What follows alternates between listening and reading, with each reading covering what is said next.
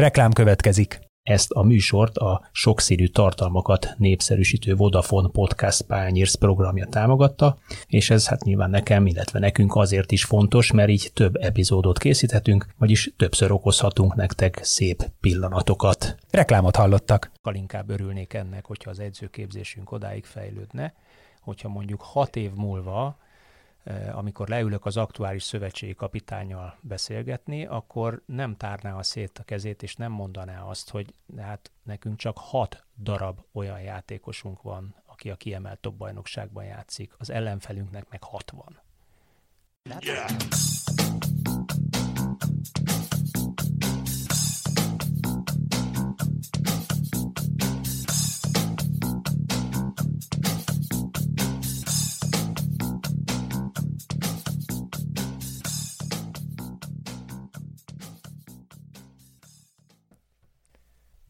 Sziasztok! Ez itt a Ziccer, a 24.hu focis podcastja. Én Kanóki Kis Attila vagyok, és egy nagyon érdekes, talán szakmai témával, de a magyar futball jelenét és még inkább a jövőjét meghatározó témával készültünk nektek erre a hétre. Ugyanis az MLS edzőképzés futball filozófiája. Ezen a címen tett közzé a szövetség egy 14 perces videót, amely a nemrég újra alakult sportigazgatóság egyik fontos, és ahogy mondtam, ugye a magyar labdarúgás jövője szempontjából talán a legfontosabb lábának az új irányelveit, egészen pontosan azok sarokpontjait összegzi. Arra teszünk most kísérletet, hogy egy kicsit mélyebben kibontsuk ezt a videót szóban, már amennyire szóban a terjedelmi korlátaink ezt engedik, és ebben ezúttal az MLSZ részről hát ki más lehetne partnerünk, mint a edzőképzés új vezetője, Fórián Zsolt. Szia Zsolt! Sziasztok! Beszélgető partnerünk pedig egyenesen Amerikából, Virginia államból, és ezért elnézést, hogyha véletlenül a hang egy kicsit távolinak tűnik, vagy akusztikusnak tűnik, Militár Iván, aki ott edző, korábban a Felcsúton futballozott a Puskás labdaakadémián, kint tanult egyetemen, ott lett edző, többek között a Barcelona akadémiáján is 2 éven keresztül edzősködött. Így talán van rálátása arra, hogy hogyan gondolkodnak mások, spanyol Barcelona filozófia, amerikai képzési filozófia, edzőképzési filozófia, stb. Szia Iván! Sziasztok, üdvözlök mindenkit! No, Zsolt, arra kérlek, egy kicsit mutatkozzál be, mert ellentétben az elődeiddel, akik között volt nagy nevű, meg még nagyobb nevű futballista, neked azért a magyar futball szakmában egy bizonyos szűk körben talán ismert a neved, de széles közvélemény kevésbé ismer. Sziasztok, én is üdvözlök mindenkit. A játékos pályafutásomat tekintve első osztályba is sikerült bemutatkozom, de leginkább másodosztályba játszottam a felnőtt fotballba, egyébként debreceni nevelés vagyok. A kvázi akadémiai képzés, hiszen ugye abban a debreceni olasz focisuliban tetted le a futballtudásod, vagy szerezted a futballtudásod alapját, amely ha nem is nevezték akkor még akadémiának, de egy teljesen új rendszer, vagy akkoriban újnak számító rendszer szerint képezte a gyerekeket. Igen, edzőként ott kezdtem el dolgozni, játékosként a DVSC-ben nőttem fel, és ugye ott is mutatkoztam be.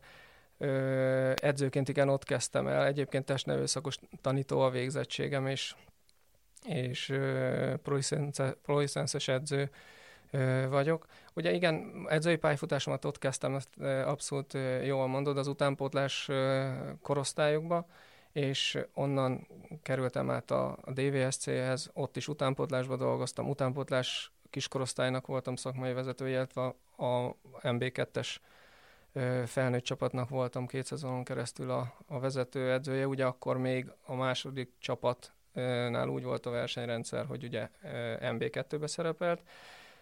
Igazából utána pedig több klubnál dolgoztam, Győrben, Újpesten és Fehérváron voltam az akadémiának a szakmai igazgatója. Röviden igazából ennyi.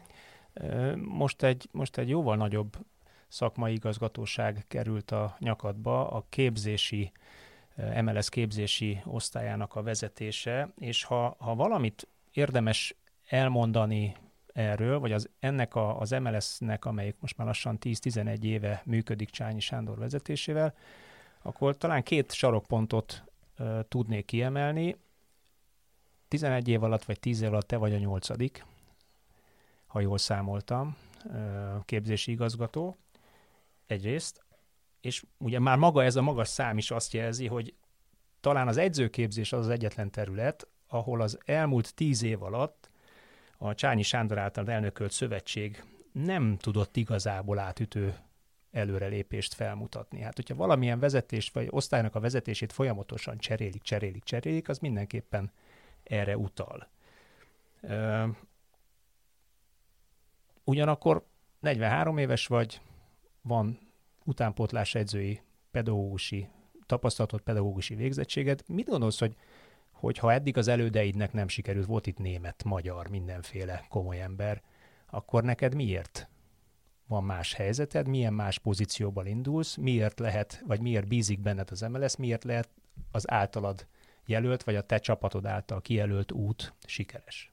A 2020 nyarán megalakult, illetve újra alakult sportigazgatóság által az edzőképzésnek is könnyebb feladata van, és mivel itt az igazgatóságon belül a területek nagyon szoros kapcsolatban vannak egymással, és minden területnek az a célja és az a feladata, hogy a magyar edzőt, a magyar edzői társadalmat, a magyar kluboknak támogatást nyújtson abba, hogy egyre hatékonyabban dolgozzanak, egyre hatékonyabban éljék a kitűzött célokat.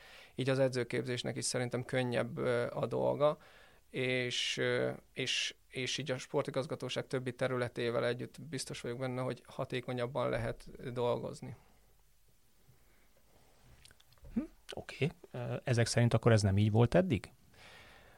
Nem teljesen így volt, tehát ugye korábban is volt sportigazgatóság, de most több olyan terület van, illetve a sportigazgató úr által, ugye a Bárczi Robert által, azért tehát nagyon egységes irányelvek vannak, és nagyon szoros kapcsolat van, napi kapcsolat van a területek között.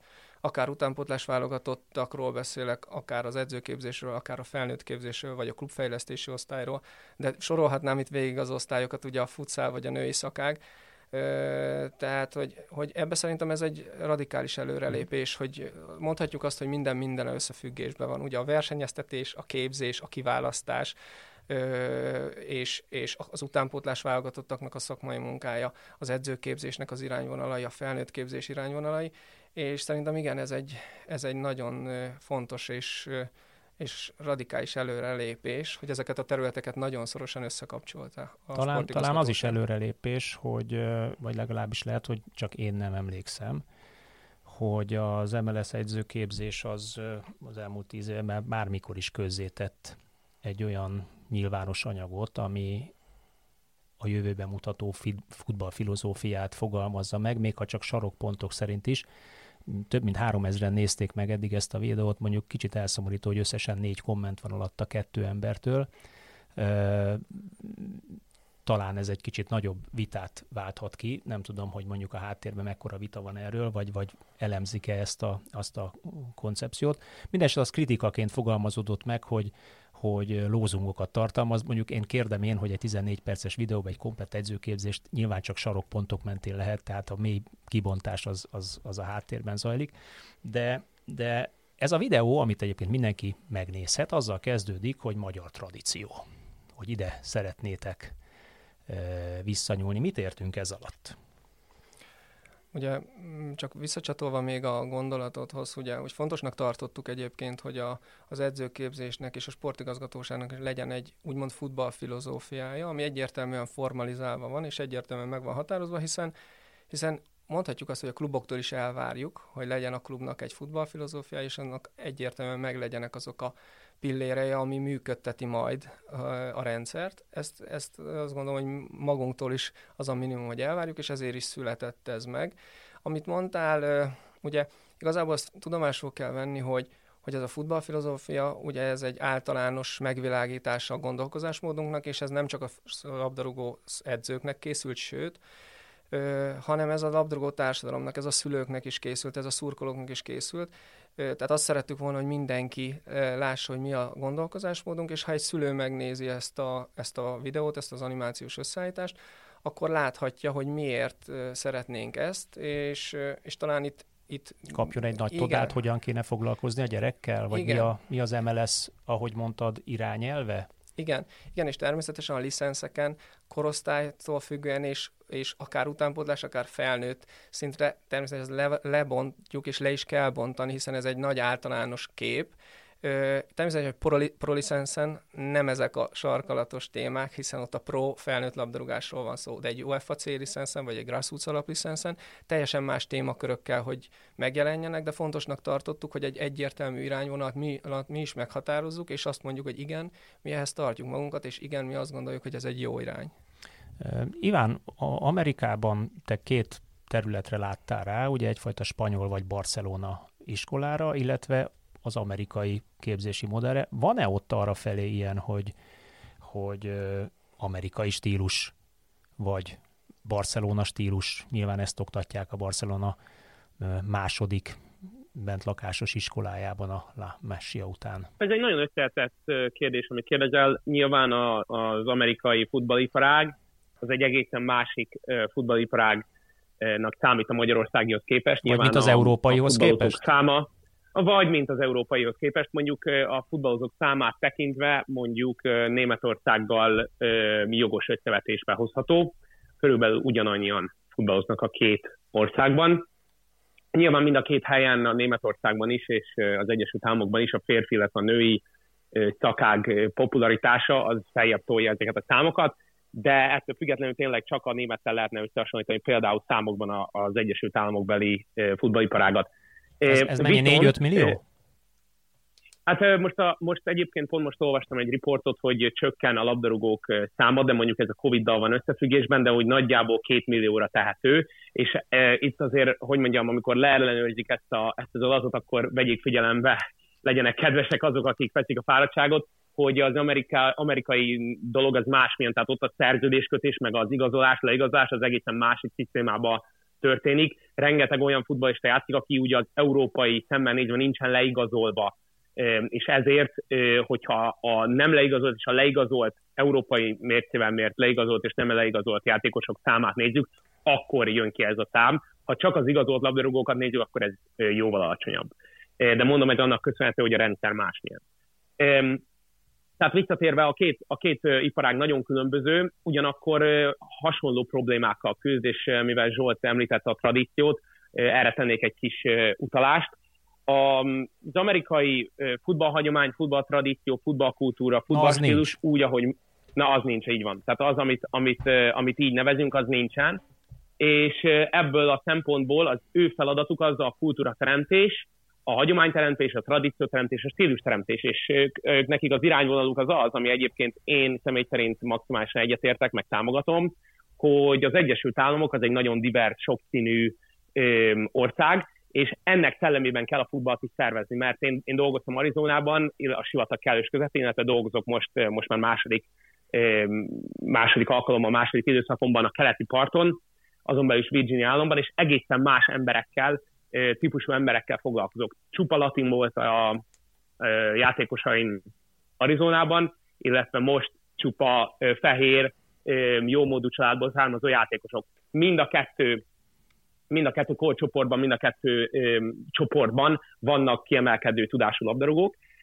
Nem ez a különbség, viszont a mentalitásuk, a hozzáállásuk, az élethez való hozzáállásuk, a kontextus, maga a kultúra nagyon különböző, és ezt próbálja az amerikai iparág és az amerikai szakmai vezetés reflektálni úgy, hogy engedélyezi lokálisan, hogy kialakuljon mindenkinek a saját identitása, a saját kultúrája, a saját tradíciója, és ezt a folyamatot próbálja gerjeszteni, hogy megtanítsa az embereket lokálisan, hogy ők hogyan tudják a saját identitásukat kialakítani, és majd ebből lesz egy nagy, divers, sokszínű amerikai futballstílus. Kérdés, hogy ez eredményes lesz-e vagy nem, de ez az elképzelés. Na most ehhez képest a magyar futballiparág ugyancsak egy futballvízió megteremtésével próbálkozik most már az én életemben tényleg sokadjára, és számomra az érdekes egyébként az amerikai és a magyar rendszer meg a vízió összehasonlítása között, hogy gyakorlatilag a Magyarországnak egy hatalmas előnye kellene, hogy legyen, és az a futballtradíció, az egy élő és pislákoló, a szőnyeg alól kibúvó, még éppen csak lélegző futballtradíció, csak kérdés már, hogy ki fogja ezt ápolni, és ki fogja ezt fejleszteni, mert már kihaltak azok az emberek, akik erről mesélni tudnának. Tehát ez a különbség az amerikai és a magyar futballvízió természete között. Hát azon túl, hogy mondjuk a magyar futball mérete és a magyar futball gazdaság mérete az mondjuk még egy amerikai államéhoz sem hasonlítható, talán egy nagyvároséhoz. Mondjuk azért azzal vitatkoznék, mert méreteiben nem hallottok közben? Igen, persze. Na, bocsánat, azzal azért vitatkoznék, mert nyilván, tehát hogyha abszolút értékben nézzük, akkor a magyar és az amerikai nyilván összehasonlíthatatlan. Jóval több pénz van, jóval több játékos van. Én erre az infrastruktúrát tekintve. De összehasonlításként, érted, hogy úgy, hogy mennyi pénz van egy magyarországnyi országban, milyen az infrastruktúra egy magyarországnyi országban, akkor nagyon hasonló az amerikaihoz. Na, ez egy érdekes vetület, viszont akkor Zsolthoz fordulnék, hogy világíts már meg, mi a magyar stílus, vagy mi ez a tradíció követés. Meg össze lehet ezt foglalni pár mondatban? Igazából ugye a futballfilozófia piramisunkban is azért határoztuk meg kiinduló alapként a magyar tradíciót.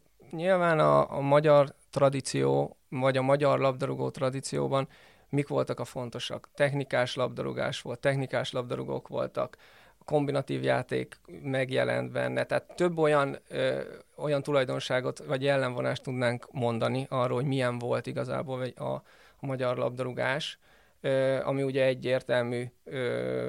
egyértelmű tulajdonságokkal ruházza fel. Én nem is ez irányba szeretném elvinni, hanem nyilván fontos nekünk a tradíció. Ugye ezzel a korábbi edzőképzés vezetők is sokat foglalkoztak, ugye, hogy mi a magyar labdarúgás tradíciója, mi a játékstílus, miért fontos a játékstílus. Mi inkább azt szeretnénk, hogy a kluboknak is, és az edzőknek is inkább egy irányvonalat mutatni, inkább egy keretrendszert mutatni, és hogy azt szeretnénk, hogy egy kezdeményezés alakuljon ki a csapatoknál, az utánpótlás csapatoknál és a játékosoknál. És ezt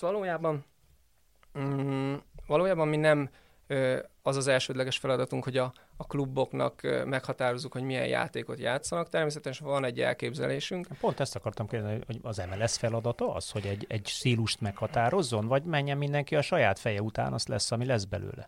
Mi azt gondoljuk, hogy az fontos, hogy magyarok vagyunk, és mi volt jellemző, mik a tradíciónk, és mi az, amiben erősek tudunk lenni, és mi az, ami jellemzi a magyar embert, és jellemzi a magyar labdarúgást, miben tudunk erősek lenni, hogy ezt ne felejtsük el soha. Tehát, hogy ez egy fontos dolog. Viszont azt is valljuk, hogy meg kell teremteni a lehetőséget arra, illetve támogatni kell a klubokat abba, hogy a saját identitásukat, vagy a saját klubfilozófiájukat tudják érvényesíteni, és ezt határozzák meg. Pont ebből adódóan ugye a kluboknak az egy fontos feladatuk, hogy és saját maguknak alakítsanak ki egy futballfilozófiai úgymond piramist, hiszen ezt is várjuk tőlük, és ebbe próbálunk nekik támogatást nyújtani, hogy határozzák meg maguknak, hogy mi az a futball játékstílus, amit ők akarnak, és azt hogy akarják, milyen eszközökkel elérni. És valójában nekünk az a fontos, hogy ez valójában megjelenjen a pályán. Mert szoktuk mondani, hogy az edzősködés az arról szól, hogy az elméleti tudás gyakorlatba való hatékony átültetése, és ezt nagyon fontosnak tartjuk, hogy fontos a tradíció, fontos a játékstílus, és fontos, hogy mi a kiinduló pontunk, viszont azt is nagyon fontosnak tartjuk, hogy ezt hogy tudjuk kivinni a pályára, és ha a klub meghatározza saját magának azt, hogy igen, én ezt a játékot szeretném játszani. Itt is lehet arról beszélni, hogy vannak olyan klubok, amik tradicionális klub, ugye? Az Iván beszélt arról, hogy Amerikában azért nincsen nagy futball tradíció. Ott meg kell alkotni. Ugye itt Magyarországon is vannak nagyon tradicionális klubok, ahol azért megvan az, hogy mi az a játék, ami mondjuk jellemez egy csapatot, mondjuk egy Ferencváros, vagy mondhatni ilyen tradicionális klubokat. Van olyan klub, ahol nincs ilyen nagy tradíció. Nyilván itt is az a fontos, amiben szerintem egy jó folyamat elindult korábban is, ugye akár a double pass által, a klubok által, tehát azért meghatározni azt, hogy mi az, amit én akarok képviselni a játékban, és valójában szerintem az egy nagyon fontos dolog, hogy ez hogy megy ki a pályára. Tehát Igen, csak ugye az MLS szerepe valószínűleg itt abban van, vagy az MLS edzőképzés szerepe, hogyha mondjak egy teljesen hétköznapi példát, ahogy a pedagógust oktatják, hogy hogyan kell oktatni a matematikát, milyen fázisokon keresztül, milyen szinteket kell átlépni, milyen gyakorlatokat kell bemutatni a gyerekeknek, megtanítani a gyerekeknek, úgy fogja továbbadni ezt a tudást a gyereknek. Az MLS edzőképzésnek pont az a felelőssége nagy valószínűség szerint, hogy az a széles tömeg, azt hiszem, ha jól emlékszem, 3000-es tömeg, aki Magyarországon edzőként tevékenykedik, az aktuális oktatásban az új edzők, amikor belépnek, mit tanulnak, illetve azok a régi edzők, akik képzik magukat és tovább képzik magukat, azok hogyan fejlődnek, milyen irányba fejlődnek. Ezért feszegetem kicsikét ezt a stíluskérdést. Nagyon furcsa dolog ez, mert Pep Guardiola például a magyar stílusból vezeti le a Barcelona tiki-takáját, a klasszikus régi magyar stílusból, azt modernizálta. Nekünk mit kellene a klasszikus régi magyar stílusból viszont látni a pályán? Hogyha azt mondjuk, hogy a Bognár György által vezetett Paks az egy magyar stílust képvisel, azért, mert magyar játékosok játszanak, vagy ő teljesen más stílust képvisel? Mi szándékosan beszélünk arról, hogy kezdeményezzünk. Tehát ugye arról, mármint hogy... a pályán, igen, tehát kezdeményezzünk. Igen, tehát kezdeményezzünk a pályán. Ez azt jelenti, csak hogy mindenki értse, vagy lefordítsuk, hogy nem második szándékkal az ellenfél hibájára várunk, hanem saját magunk kezébe szeretnénk venni a kezdeményezést, a játék irányítását. Igen, tehát ugye ez a tradícióban is mondhatjuk, hogy azért eléggé meghatározó volt, hogy nem egy defenzív, nem egy reagáló játék volt, és ugye abból adódóan, hogy nyilván tudomásul kell venni, hogy mi a tradíció, mi az, mi a múltunk. Viszont szerintem az is fontos, hogy tudjuk, hogy mi a nemzetközi labdarúgásnak az ismérve, milyen jellemzői vannak, hiszen egy nagyon fontos célunk, ugye az, hogy játékosokat neveljünk, és a nemzetközi labdarúgásba úgymond piacképes labdarúgókat neveljünk. Hozzáteszem, hogy ez egy része a célunknak, mert ugye van grassroots labdarúgás is, tehát nagyon sok, tehát az utánpótlásnak is más a célja, a grassroots labdarúgásnak és a felnőtt profi labdarúgásnak is más a célja, de van egy fontos célja a magyar labdarúgásnak, hogy lehetőleg minél több olyan fiatal magyar játékos neveljünk ki, aki a nemzetközi futballban megállja a helyét.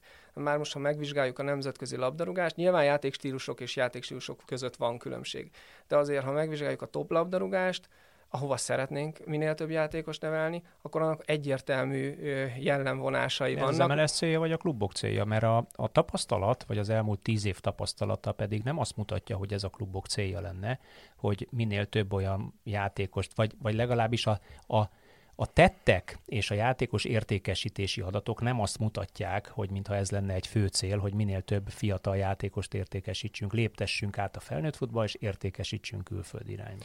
Igen, ez egy összetett kérdés, tehát, hogy ugye... Mert ez az edzőképzés az alapja, azért kérdezem, hiszen ki tudja képezni olyanná játékost, mondjuk 10-12 év alatt az edző, vagy az a 3-4-5 edző, aki korosztályonként foglalkozik az adott gyerekkel. Igen, szerintem ez ettől egy összetettebb kérdés, ugye. Mondhatjuk azt, hogy nyilván előfeltétele az, hogy megfelelő képzési struktúrán menjen át egy játékos, meg az is egy feltétele, hogy be is rakjuk azt a játékost, ugye. Itt ezért, mármint a csapatban, tehát kellő játékperc legyen. Tehát a felnőtt fotballba be tudjuk integrálni, tehát legyen indítatásunk arra, hogy igen, azt a fiatal tehetséget berakjuk a felnőtt csapatba, és az értéket képviseljen a klubcsapatnak, majd a magyar válogatottnak. Ugye ezért is ugye több célja van a sportigazgatóságnak, ezért mondtam, hogy ez egy összetett kérdés, mert egy kiemelt területünk a 6-14-es, 6-15-ös korosztálynak a fejlesztésének a témája, és nyilván itt a licenszeken is erre próbálunk minél nagyobb hangsúlyt fektetni. Másik kiemelt témánk a fiatal játékosok felnőtt labdarúgásba való beintegrálása, ami azt gondolom, hogy vezetői szint is, tehát vezetői szinten is fontos téma lehet, de felnőtt csapatedzői szinten is fontos téma. Az edzőképzés ebben hogy tud segíteni? Hogy mondjuk a NB1-ben most hirtelen fejben legalább a fele külföldi edző, nem a magyar edzőképzés termékei. Hogy igen, tudsz rájuk hatni, mint MLS edzőképzés? Ezért beszélek sokszor arról, hogy sportigazgatóság. Uh-huh. És ezért, ez minden összefügg. Igen, tehát ezért ez egy nagyon fontos mondat, amit most mondtál, hogy minden összefügg. És ezért is mondtam az elején, hogy nekem könnyebb a dolgom most, mint az elődeimnek volt, hiszen több oldalról meg van támogatva az a cél, amit kitűztünk magunknak, és ugye az is egy fontos cél, hogy a klubokkal nagyon szoros kapcsolatot ápoljunk. Hiszen ugye nekünk is nagyon fontosak a klubok. Ugye szoktam mondani, hogy a klubokban van a játékos, és a klubban van az edző, de tudjuk, hogy nekünk is nagyon nagy felelősségünk van a sportigazgatóság minden területének, tehát ez nem a felelősségnek az áttolása, hanem az, hogy ez egy együttműködésben tudjuk valóban azokat a célokat elérni, amiket kitűztünk, és ezért mondtam, hogy ez egy nagyon komplex téma. Ahhoz, hogy ugye egyre több fiatal magyar tehetséges labdarúgó szerepeljen a felnőtt labdarúgásba, ahhoz több oldalról kell fejlődjünk, és tényleg kell fejlődjünk. Az edzőképzésnek is, és a sportigazgatóság többi területe is azon van, hogy a klubokkal együttműködve megtaláljuk azokat az eszközöket és területeket, amivel ezeket a célokat el tudjuk érni. Értem, hát nem egyszerű feladat, ezt látjuk. Iván, van 2 évnyi tapasztalatod egy Barcelona akadémián. Ott hogyan gondolkoznak mindenről, tradícióról? Mennyire ragaszkodnak ahhoz a tradícióhoz, amit annak idején még a holland edzők tettek le, vagy amely alapját a holland edzők tették le? Én úgy látom, hogy az FC Barcelonánál ezt az egész nagy rendszert pontosan az a tradíció tartja egybe, amelyet te említettél. És itt mondanék két érdekes sztorit. Bocsánat. Az egyik az, ugye említetted Pep Guardiolát. Most Pep Guardiola az nem az önmaga futballfilozófiáját vezeti le a magyar labdarúgásból, meg a magyar labdarúgás gyökereiből, hanem azt, amit a Barcelonánál hallott, tanult, azt, amit az emberek beszélnek. Mondok egy nagyon-nagyon érdekes példát, amit én folyamatosan kiráz a hideg, amikor erre gondolok. Tavaly volt, a Covid ideje alatt nem volt személyes megrendezés, de online térben működött a világ legnagyobb edzői konferenciája, ez a United Soccer Coaches Convention, amelyik minden évben Amerikában megrendezendő. Ezrek, tényleg 10.000 edző megy egy városba 4 napra, 5 napra, és előadásokat hallgatnak. Na most Kansas City-ben volt éppen, 2 hete voltam ott, de ez egy évvel ezelőtt a Covid időszak alatt online térben történt, amit most elmesélek. Iszák Guerrero nevezetű ember, aki a Barcelona metodikájának, tehát a módszertani központjának a vezetője, akkor most már a Venezia CPA csapatnak a szakmai igazgatója, utánpótlás szakmai igazgatója, akadémiai vezetője, illetve módszertani kidolgozója.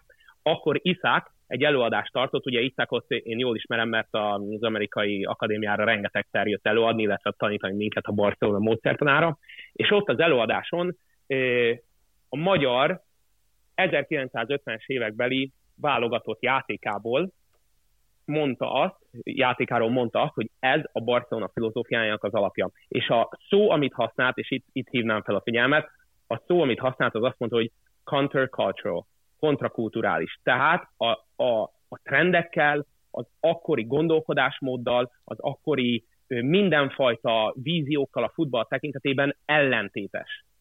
Tehát egy saját, egy egyedi, egy egészen elképesztően unikális elképzelés volt az a magyar futballtradíció, ami a 1900-as évek közepéig jellemezte a magyar futballt. Még egy példa, a Anatoly Taraszov, az orosz hoki atya, úgy nevezik őt, tényleg egy legendás edző, ő is ugyanazt mondta, hogy a orosz hoki, amiből ugye tudjuk, hogy mennyire sikeres, mennyire virtuóz, mennyire attraktív hokit játszott annó a szovjet jégkorongválogatott, ő ugyanígy az 1950-es évekbeli magyar futballválogatott játékából vezette le a saját elképzelését. Na most miért mondom ezt? Mert futballteoretikai szempontból, amikor Zsolt azt mondja, hogy kezdeményező futballt kell játszani, ez egyébként egy nagyon trendi és nemzetközi mércével mérve, mondom, nagyon fancy, nagyon trendi elképzelés, gyakorlatilag én most nem tudom, 4-5 olyan edzőképzővezetővel beszéltem, például az írrel is, most, hogy Kansas City-ben voltam, az ír edzőképzés vezetőjével, Niall O'Regan-nel beszéltem, aki azt mondta, hogy ugyanez a kezdeményező, ez a proactive mentality, úgy szokta mondani, más nyelvterületen azt mondják, hogy be on the front foot, ezt ugye Angliában mondják, ez ugyanez az elképzelés. A probléma ezzel az, hogy ez lehet kezdeményezni, lehet labdával és labda nélkül is. És hát láthatjuk, hogy a magyar válogatott például labda nélkül próbál kezdeményezni, viszont ez totálisan ellentétben van azzal, amit még egyszer mondom, egy szovjet ember, vagy egy katalán ember kutat, próbálja a saját filozófiáját kialakítani annak alapján, amit a magyar válogatott látott, és a magyar válogatott mégpedig a labdával játszott. Tehát viszont itt azért megjegyezném azt is, hogy abban maximálisan egyetértek Zsolttal, hogy az edzőképzésnek a szerepe az nem az, hogy megmondja minden csapatnak, meg klubnak, meg szervezetnek, hogy hogyan futballozzon, hanem egy keretrendszert kell kialakítani, és ez az irányban ez jó.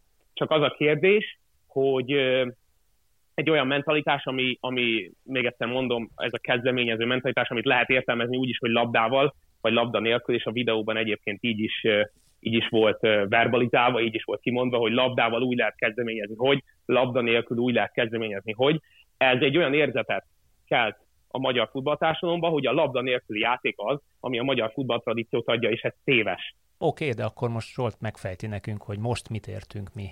Igen. Pillanatnyilag kezdeményező játék alatt. Milyen állomásai lépcsői, milyen képzési lépcsői vannak ennek? Vagy hogy lehet ezt megvalósítani szélesebb körben, mint amit jelenleg is látunk? Egyébként az Iván, amit mondott, sok mindennel egyet is értek. Nyilván valamivel nem, de ezzel nincsen semmi probléma. Tehát nem is akarjuk egymást meggyőzni.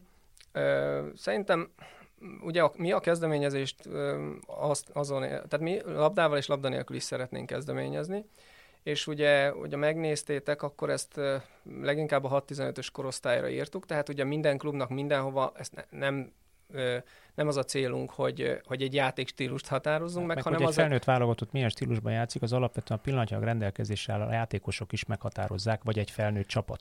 Vagy egy ellenfél igen. is. Tehát, hogy nyilván ezek, ugye az elején beszéltünk erről, hogy ez egy általános futballfilozófiai gondolkozásmód, és azt fontosnak tartom elmondani itt, hogy ugye most itt mindig arról beszélünk, hogy a válogatott, arról beszélünk, hogy Guardiola, arról beszélünk, hogy Rossi, arról beszélünk, hogy a magyar A válogatott, de ugye nekünk ettől, nem tudom, hogy jó szó-e rá, de talán nagyobb a felelősségünk, hiszen az egész magyar edzői társadalommal vagyunk kapcsolatban, és az egész edzői társadalomra szeretnénk támogatólag hatni, és ez azt jelenti, hogy ha most azt vesszük, hogy ha utánpótlás akadémiákról, vagy utánpótlás képzésről beszélünk, akkor van mondjuk 10 akadémiai csapat, van 28 tehetségközpont, ugye akik a második szinten vannak, tehát ez mondjuk 38 csapat, de hogyha nagyon, nagyon általánosságban mondom, akkor körülbelül 2000 klub van Magyarországon, 1400 településen vannak klubok, tehát, hogy mi az mindenkivel foglalkozunk, és mindenkinek a képzésével, fejlesztésével foglalkozunk. Tehát ez mondjuk ez a filozófia, ez úgy van meghatározva, hogy egy harmad, vagy egy C, vagy D szinten foglalkozó klubedző is tudja hova helyezni, és ugye amiről beszéltünk, hogy különböző licenszen, különböző tanfolyamokon, célirányosan azzal foglalkozunk, és olyan mélységben megyünk bele abba a témába, amiben bele kell menni, és mondjuk indokolt. Tehát, hogy szerintem ez egy fontos dolog, hogy ez egy nagyon széles körű edzői társadalom, akivel mi kapcsolatban vagyunk. A kezdeményezéssel kapcsolatban pedig ugye ez a magyar tradícióval egybevág, mi azt gondoljuk. A nemzetközi futballban pedig ugye azt látjuk, hogy megnézzünk egy BL döntőt, akár egy Paris Saint-Germain Bayern BL döntőt, és olyan szinten hoz ki labdát magas védekezés ellen az egyik csapat, tehát magyarul labdabirtoklásban, nyomás ellen olyan minőségbe tud játszani, ami nagyon-nagyon magas szint, és tehát tud magasan védekezni, tud nyomást helyezni az ellenfélre, és az a nemzetközi futballban az értékes labdarúgó, aki labdabirtoklásban is ilyen kevés idő alatt kis területen tudja a technikai elemeket megfelelően alkalmazni, és jól dönteni, és ugyanúgy az ellenfél labdabirtoklásánál el tudja venni az ellenfél idejét, területét, tud kezdeményezően fellépni, tud magasan védekezni, és az átmenetekben is nyilván ezek a rendkívül gyors cselekvések, kevés idő, elvenni az ellenfél idejét, területét, ugyanakkor labdabirtoklásban meg pont minél többet szerezni. Most ezt nagyon egyszerűen fogalmaztam meg, és nagyon általánosan, de valójában meg kell nézni, és azt fontosnak tartjuk, hogy meg kell nézni, hogy ha az a célunk, az egyik kiemelt célunk, hogy nemzetközi futballnak neveljünk magyar labdarúgókat, akkor nézzük meg, hogy mi a piac. Kereslet-kínálat van. Tehát, milyen játékosokat keresnek. Így van. Tehát, milyen típusú játékosokat, karakterű és technikai, taktikai tudású játékosokat kell mondjuk 4-5-6 éves kortól 20 éves korig nevelni. Így van. És ezért határoztuk ezt meg, és nem véletlenül mondjuk azt, mondjuk legalább 6-15-ös korosztályban, mert természetesen van egy klub, aki azt mondja, hogy egyébként ő a felnőtt csapatnál, ő a saját térfélén akar védekezni, és labdabirtoklásba nem akar támadást felépíteni, hanem fel akarja rúgni a támadózónába, a második labdát összeszedni, és egy kevésbé kombinatív játékot akar játszani, az megteheti, viszont mi azt szeretnénk, hogy legalább a 6-15-ös korosztályokban olyan ingereket kapjon minden nap, minden héten a játékos, amit predesztinálja arra, hogy akár azt is meg tudja. Tehát tehát a nehezebből az egyszerűbb irányába el tudunk menni, viszont fordítva nem. És ezért tartjuk fontosnak, hogy, és ez nem csak technika-taktikailag, tehát nem csak játékértésben fontos, hanem ugye ha azt vesszük, hogy a fizikum, tehát a kondíció szempontjából is egy magasabb játékritmust eredményez.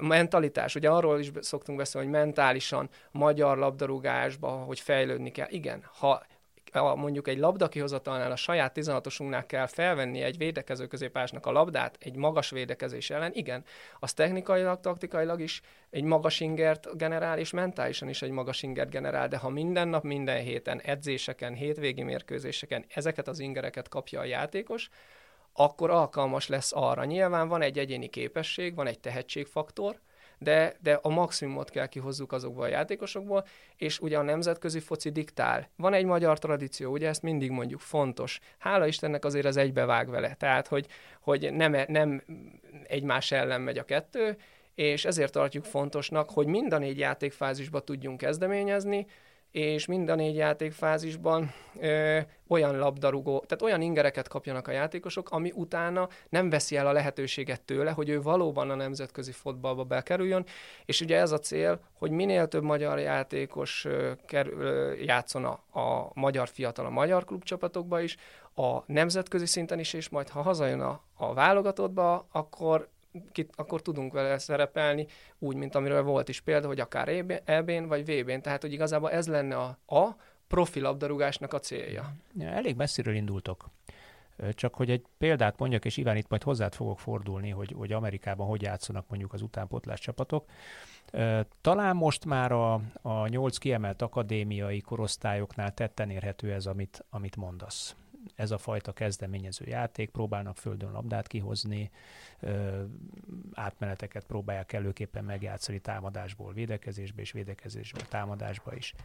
Ellenben mondjuk az általad említett B-kategóriás kluboknak már az öme nem ezt csinálja, aztán a C-ről meg a D-ről ne is beszéljünk, inkább a kudarckerülés a jellemző, betolják a buszt, van egy nagyobb dereg általában, ugye ez a sztereotíp kép, előre vágjuk neki a labdát, accelerált, elszalad két védővel a hátán és beveri, hurrá, az edzőbácsi örül, a szülő örül, mert nyert a csapat, holott nem azt gyakorolják, ami arra lenne hivatott, hogy aztán pár évvel múlva ez a gyerek egyébként, aki a hátán 2 ember becipelt, nemzetközi szinten is megállja a helyét. Mi lehet ennek az oka, ennek a általános, én azt mondom, hogy általános kudarckerülésnek? Van ennek köze az oktatási rendszerünkhöz? Van ennek köze ahhoz, hogy Magyarországon azért egy poroszos oktatási rendszer van, alapvetően hibajavításra épül, semmiképpen sem sikerorientált és dicséreten alapuló, hanem mindig azt nézzük, megnézel egy dolgozatot, hogy néz ki, nem az van kémelve, hogy mi a jó gondolat, hanem az, hogy 22 piros karika a helyesírási hibákkal, és stb. Stb. Miközben lehet, hogy tartalmilag zseniálisat ír az a gyerek. Rendkívül sok témát érintettél egyébként. Igen, mert ahogy te is azt mondtad, hogy mindennel összefügg, ez is összefügg, és mondjuk Iván, ugye azt talán te is meg tudod erősíteni, hogy Amerikában ez a fajta, mintha ezt a kudarckerülést nem is ismernék. Ez a kulturális különbség, ez például, ahol én voltam Amerikában, ez megjelent. Tehát attól függetlenül, hogy mondom, nagyon messze voltam a spanyolországi Barcelona akadémiától, attól függetlenül Arizonában is meg lehetett ezt valósítani. Pontosan azért, mert azt a kulturális töltetet, azt a tradíciót, azt az érzetet, ami a Barcelona módszertan jelent, azt meg lehetett valósítani Arizonában is, mert annyira erős. De könnyebb ezt meghasonlítani egy olyan környezetbe, ami alapvetően az oktatási rendszerét tekintve is pozitív, nyitott, és inkább a jó kiemelésére épül, mint a hibajavításra. Én máshonnan közelíteném meg, én azt gondolom, hogy az amerikai ember az szeret befelé nézni.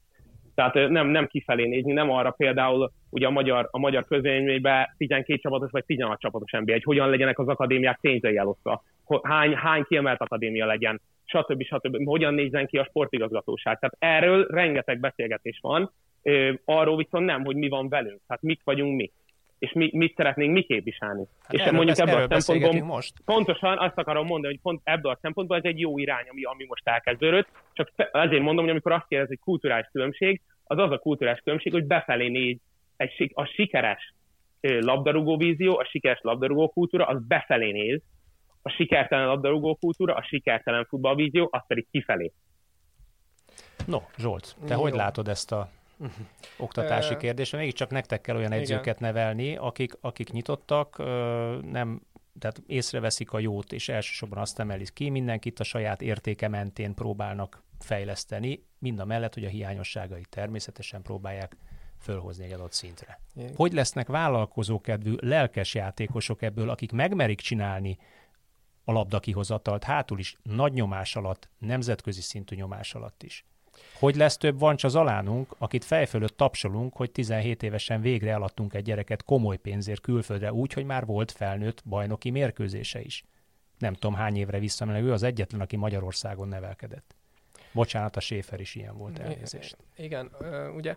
Egy alomból jött. Megint visszautalnék arra, amit már ugye többször beszéltünk, hogy szándékosan nyilván a filozófia és a célkitűzéseinket úgy határoztuk meg, hogy felmértük azt, hogy azért milyen területen van a legnagyobb fejlődési lehetőségünk, illetve milyen területekre kell leginkább fókuszálni, és nem véletlenül van meghatározva az, hogy pozitív tanulási környezet kialakítása. Erről azért lovagolok ezen, mert igen, ez kiemelt a videóban, egy kiemelt igen, pont. Igen, és a kezdeményezőkészség is, ugye? Ugye ez is megint ugye általánosságban van megfogalmazva, tehát ez is akár egy edzőnek, egy szurkolónak, egy szülőnek, ugye egy vezető abban, hogy ezt fontosnak tartjuk. Ugye itt pozitív tanulási környezet, természetesen az a fontos, azt mondjuk, hogy egy minőségi szakmai munkának az előfeltétele az, hogy egy olyan környezetet teremtsünk, ahol bátran vállalkozik a játékos, mondhatjuk azt, hogy mer hibázni, és nyilván a hiba és a felelőtlenség között azért van különbség, tehát hogy itt sem szélsőség, tehát ezt sokszor hangsúlyozzuk, hogy ez nem fekete-fehér, tehát itt megfelelő arányokról beszélünk. És ez nem azt jelenti, hogy a buksit simogatja egyfolytában az edző, mert néha bizony le kell tolni azt a játékost, néha föl kell emelni a hangot, akár már gyerekkorban is, kérdés persze milyen stílusban és minőségben teszi ezt az ember. Persze. Pozitív oktató jelleggel, vagy pedig lehúzó, visszahúzó jelleggel. Igen, pont ez, hogy ugye ez egy fontos dolog, tehát emóció van a fotballban, tehát ezt nem lehet kivenni, nem is kell kivenni, szenvedély van benne. Nyilván az edzőbe van egy impulzitás, amivel olykor, tehát motiválja a játékos, nem csak szakmailag, hanem nyilván pedagógiailag, emberileg, mentális oldalról is fejleszti a játékost. Tehát igazából itt mondhatjuk azt, hogy nem elkényeztetni akarjuk a játékosokat, hanem nevelni. Tehát van egy meghatározott keretrendszer. Ehhez adtok ti mankót? Módszereket? Hogy hogyan váljanak pozitívabbá, eredménycentrikusabbá, sikerorientáltabbá? Mondjuk az eredménycentrikus nem, az megvan. Sikerorientáltabbá magyar. Hogyan neveljünk sikerorientáltabb gyerekeket? Igazából, amit az előbb pedzegettél témát, hogy esetleg a hibajavítás, a kommunikáció, a visszajelzéseknek a minősége, illetve a módja, ugye módszertan szempontjából azt, hogy mennyire lehet önálló, mennyire van szabad döntése a játékosnak, akár egy játékszituációban, mennyire joystickolunk, mennyire adunk inkább mankót, mennyire adunk alapelvet ahhoz, hogy ő megfelelően döntsön. És azt milyen... A mankót ti mennyit adtok az edzőnek, ez a kérdés? Így van. Tehát, adtok? Vannak szerintem típus... adunk. Én azt gondolom, törekszünk arra, hogy egyre konkrétabb mankókat adjunk. Mit szabad, mit nem szabad. Igen. Sose mondjuk ezt, inkább mondjuk helyette azt, tehát ilyen szintig? Nyilván ilyen szintig is ez licensztől függ, mert nyilván a pro licenszen más témakörök vannak, persze, meg egy UEFA C tanfolyamon. De 6-15 között beszélünk, mert ugye az alfa és omega, ott megtanítom a gyereket rendesen futballozni, abból már valószínűleg lesz futballista. Ugye ezt már mondtam ugye a beszélgetésünkkor, hogy azt rendkívül fontosnak tartjuk, hogy az információt hatékonyan adjuk át. ugye, mert olykor azért van olyan érzésem, hogy sőt, ezt kimondhatjuk, hogy ebbe fejlődnünk kell, hogy én amikor dolgoztam ugye a klubban, és sok edzővel dolgoztam együtt, és mikor beszélgettünk arról, hogy mi az, ami látszott a pályán, igen, mit szerettünk volna, mi az a játék, amit akarunk látni, ezt megnéztük, edzésen megnéztük a meccset, kielemeztük, beszéltük, és a vége mindig az volt, hogy azt szerettük volna, hogy de mi az, ami látszik a pályán. Tehát hogy megy át az információ a pályára. Visszaköszönő az, amit edzésen gyakoroltunk azon a héten. Így van. Tehát, hogy ez a lényeg. Tehát, hogy szerintem az edzők, én egyébként egyre több tehetséges és jó edzőt látok, de az edzőnek a hatékonysága azon múlik, hogy ő mennyire hatékonyan tudja átadni az infót. Mi látszik a pályán? Mennyire jelenik meg az a játék, amit akarunk, mert valójában az információ hatékony átültetés, a gyakorlatba való alkalmazása a legfontosabb a labdarúgásban,